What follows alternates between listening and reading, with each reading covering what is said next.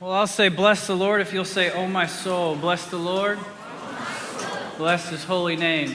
I'm Chris, I'm the pastor here at Kairos. Um, we want to have an honest and unique attempt to connect to God and each other. We want to engage the whole person with the whole gospel anywhere, anytime, with anybody.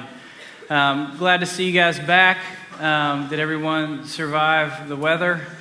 Um, snow and then sunny on the weekend. I went down for the count last Tuesday. Uh, Jesus resurrected me from the grave a couple days later, and um, I'm still a little bit probably on a one second delay. Um, so if if that gets awkward tonight, I apologize. Um, but I'm just delighted because I think that the Lord has something special for us when we make room for Him to speak to us as He makes room for us at His table. So uh, we're concluding part one of a two part series called Autopsy of a Dead Christian, um, and it's been an incredible journey so far. Um, we're looking at eight evidences that should be in the life of every believer.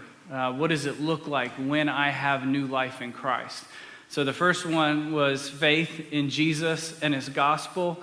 Um, and that was amazing when we took a look at the fact that our faith is not just intellectual, historical, behavioral, or emotional. It is all those things, but supremely is above all else relational, where God gives us that gift and we unwrap it and we experience Him in life changing ways. And then a couple weeks ago, we did repentance of sin. Um, and that's going to go down as one of my favorite nights um, so far in 2018. Um, I stole that from somebody. Um, I've been hearing uh, rumors from the front lines uh, in our communities about you guys have really taken that to heart um, and actually started practicing it. We talked about the fact that we don't just confess our sins to God and are forgiven, although that's true. And in James, James also tells us, confess our sins one to another that you might be healed. Uh, and I think there's a widespread healing movement happening when the people of God begin to confess their sins one to another. And I'm so proud of the courage and vulnerability that that takes.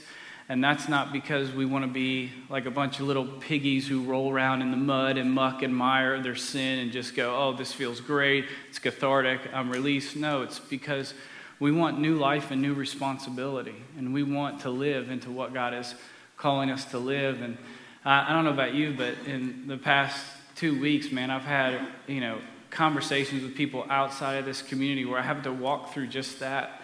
Hey, man, just let me be your pastor right now. Confess your sins. Let me hear what it is. Is there anything else? And then just saying to them, I hear your confession. God forgives you, and so do I. Now confess who you are in Christ. I think that is probably one of the most vital practices that we need and are lacking in our community if we're going to experience the power and presence of God on a continual basis. Because here's the deal, men and women I have no desire to be a religious vendor of goods and services. I have no desire for us to meet here on Tuesday night so that we think somehow we're getting brownie points in heaven or checking off some extracurricular religious activities that makes our religious resume more impressive to other people. We're not pretending at the Christian life. We're men and women who have been raised to walk in newness of life, and we want to experience His power and presence not as the exception to the Christian life, but as the norm. We want to learn how to pray with power. We don't want to come full of shame and fear before the throne of grace. We want to come with full assurance of faith, knowing that God is who He is and we are who He says we are. And so tonight we're going to talk about new life and new desires. We're going to combine two. Um, I can't think of a better way to talk about new life and new desires than to come to the table and experience it through the body and blood of Jesus Christ. On these nights, they're special for me. Um, uh, if you haven't experienced a Eucharist night with us, that just means thanksgiving or grace. It's another word for the Lord's Supper. Um, and what I want to do is just make as much room as possible for you guys to savor the sacraments that God has given us something sacred and holy in the midst of ordinary elements, that we can taste and see that He is truly good. And so, if you have your Bibles, we're going to read uh, Romans 6 1 through 4 again. And some of you guys uh, maybe thinking, hey, Chris, do you and the worship team not talk? Because you guys seem to read the same text every night. Like, that's a little bit redundant, isn't it? I appreciate that. Uh, that's intentional. Um, we just want to be the kind of community that holds up the Word of God and the worship of God. And we just want to saturate and marinate in it. I want to hear it in as many different translations and read by as many different people as possible. Because I don't know about you, sometimes it's not till the third or fourth time that I actually hear. Uh, and so we're going to read there. Would you pray with me as we're turning there? Holy Spirit, would you give us eyes to see and ears to hear? Hmm. There it is. Let's just sit there in that, that quiet for just a, a minute.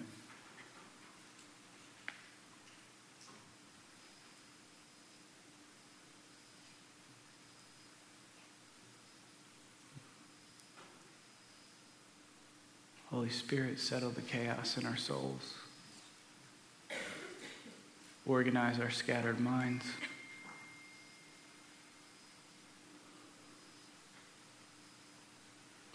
Help us to be fully present.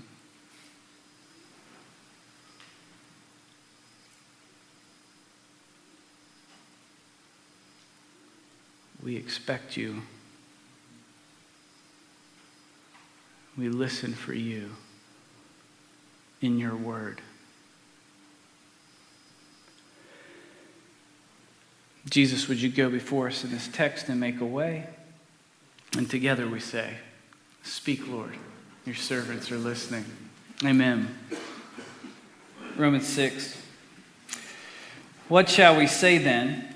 Are we to continue in sin that grace may abound? By no means. How can we who died to sin still live in it? Do you not know that all of us who have been baptized in Christ Jesus were baptized into his death? We were buried, therefore, with him by baptism into death, in order that, just as Christ was raised from the dead by the glory of the Father, we too might walk in newness of life. I'll say the word of the Lord if you'll say thanks be to God. The word of the Lord. If anyone it is in Christ, they're a new creation. The old, it's gone. The new, it's here. It's come. This is what we are called to live into new life and new desires, to walk in newness in life. This does not mean that the old still does not rear its ugly head. This does not mean that we still don't struggle with our sin and suffer the consequences. This doesn't mean that sometimes old habits, old behaviors, old identities just feel like a nice pair of stained sweatpants that you want to wear after a big meal just because it's comfortable and you don't want anybody to see you, but you just know I need to get in them. This doesn't mean that immediately there's this amazing perfection all of a sudden, even though our identities have changed, sometimes our behavior is taking a while to catch up to it. What it does mean, men and women, is this we can walk in newness of life. We can get back to the garden and perambulate with our Father, take Him by the hand and stroll with Him and realize He is good and He gives good gifts. We can dream again. We can raise up and realize there is new life and new desires for me to live. Some things may have died, but Jesus is in the business of resurrection, and I want to see what he sees. I want his life and his power and his presence to give me eyes to see not only myself, but others and circumstances in a way that's not humanly possible. This is why we've been given new life and new desires. Um, if I could give any of you a gift in this room, it would be the gift of community. Because it's not possible for us to do that by ourselves. This is why I love that Paul, when he's talking here about new life and new desires, it's in the plural. We were therefore buried in baptism into Christ's death. So, therefore, that we will be raised, we too will walk in newness of life. We need brothers and sisters by our side calling these things out in us, recognizing our new names and our new identities, and making sure that we're living and being encouraged to live the life that God is calling us to live. I want you guys to watch this video. Um, it's two people um, in our community one who moved here and was starting a new life. Um, and tried to figure out how that she could walk into that. And then there's another individual you'll hear from who had literally been in church twice his whole life, and recently, a couple months ago, found new life in Jesus Christ as he began to discover who God was calling him to be. Let's watch this together.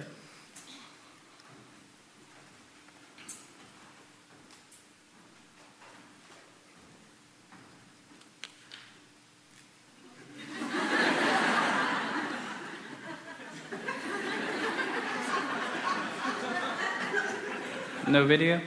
Okay, well, just you guys work on it and you let me know when we get it. That's kind of important.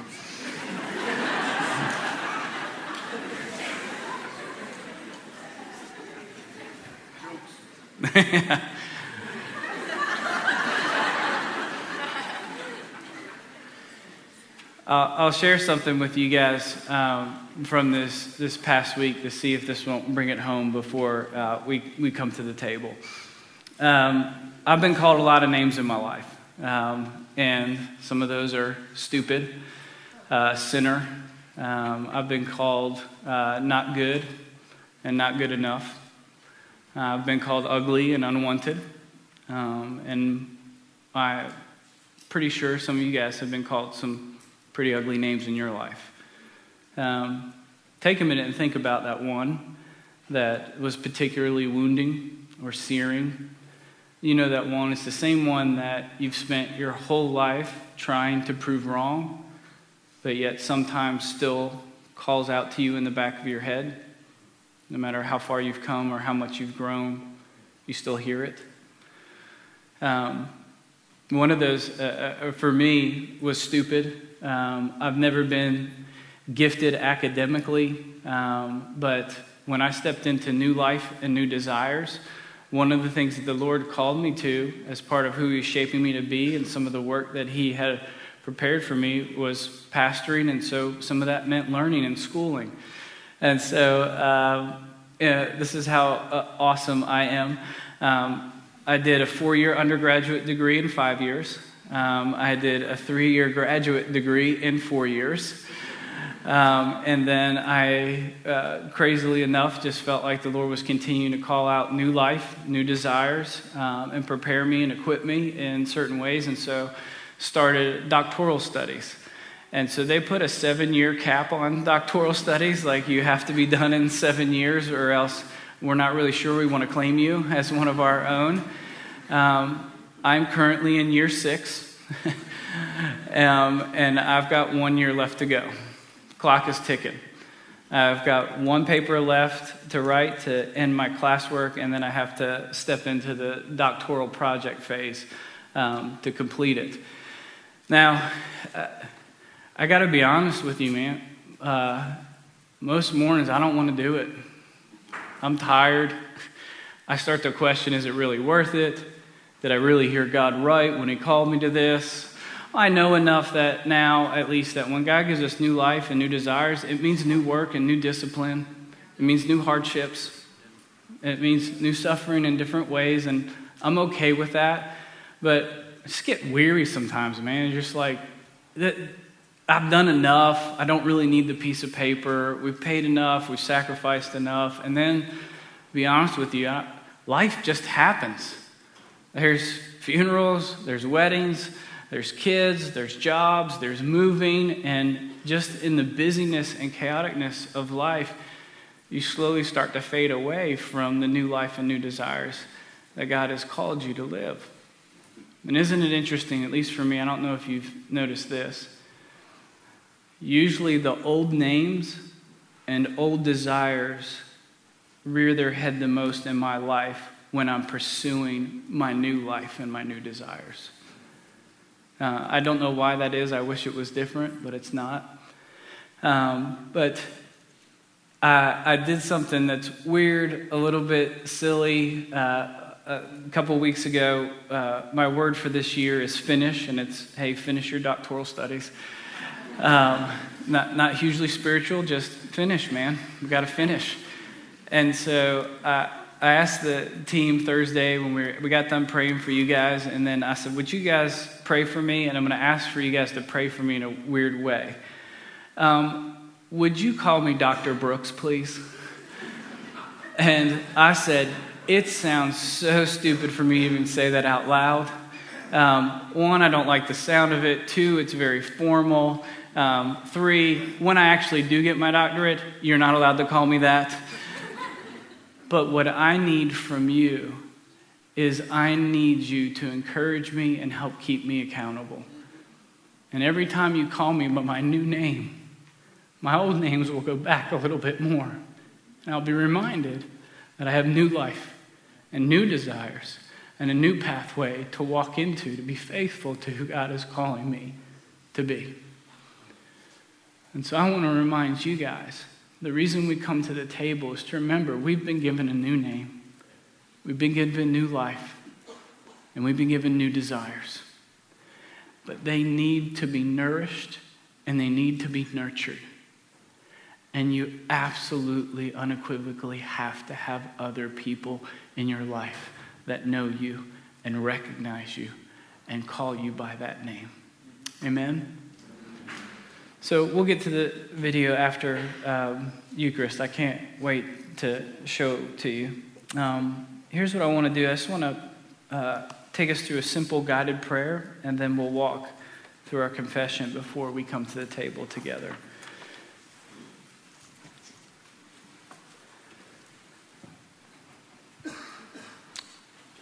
Would you just think about that old name or that old desire or that old habit that's reared its head this week in your life.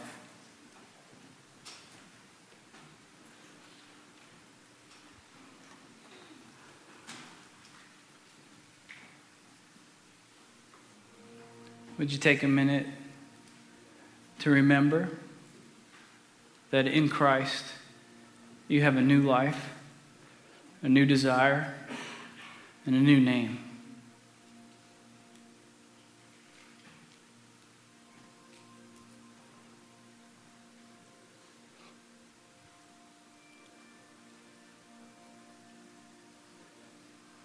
Remind yourself that, that that old name, those old desires, they were buried like baptism into the death of Jesus Christ. And you, we, have been raised to walk in newness of life.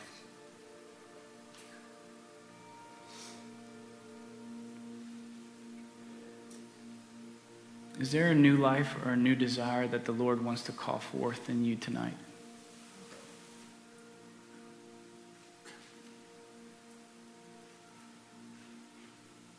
Is there a life or a desire or a characteristic that needs to be renewed? That need to remember that the one who called you is faithful to bring it about to completion.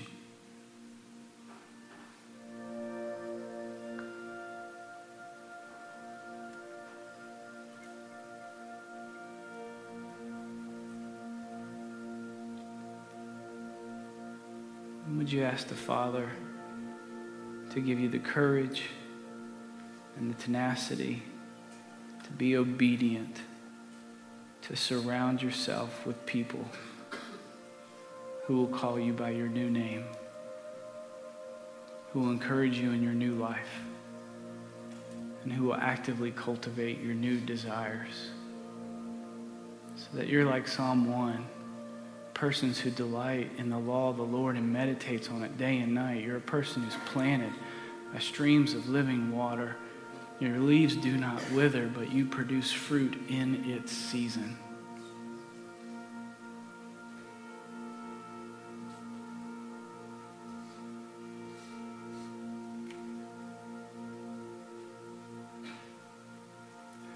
Lord, you knew what you were doing when you called us. Lord, we confess sometimes we don't know what we're doing. but would you call us by name again and renew new life and new desires within us tonight? Amen.